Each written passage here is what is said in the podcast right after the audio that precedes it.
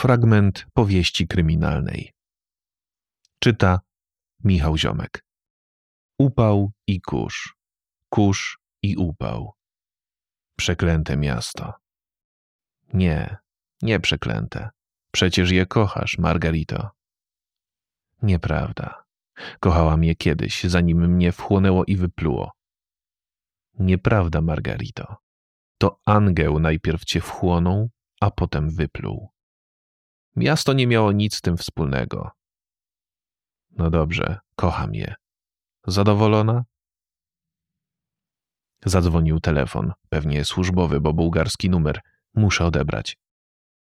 Margarita Nowak, słucham. Cześć, Gitka. Jak spałaś? Spałam mocno i śnił mi się Angel, którego niby wyrzuciłam z pamięci osiem lat temu.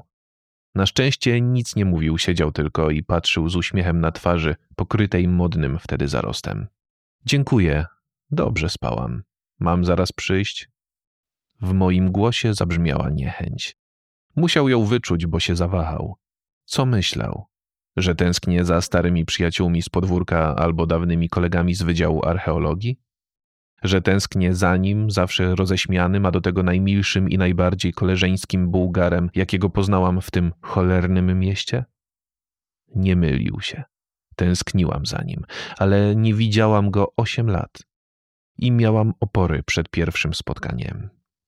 Wiesz, Gitka, wolałbym, żebyś przyszła zaraz. Przecież nie będziesz się aklimatyzować ani robić innych takich głupot, co? Tylko Dimitr Paunow, starszy oficer Wydziału Kryminalnego w Połdiwie, mówił do mnie Gitka. Nienawidzę swojego imienia. Margarita.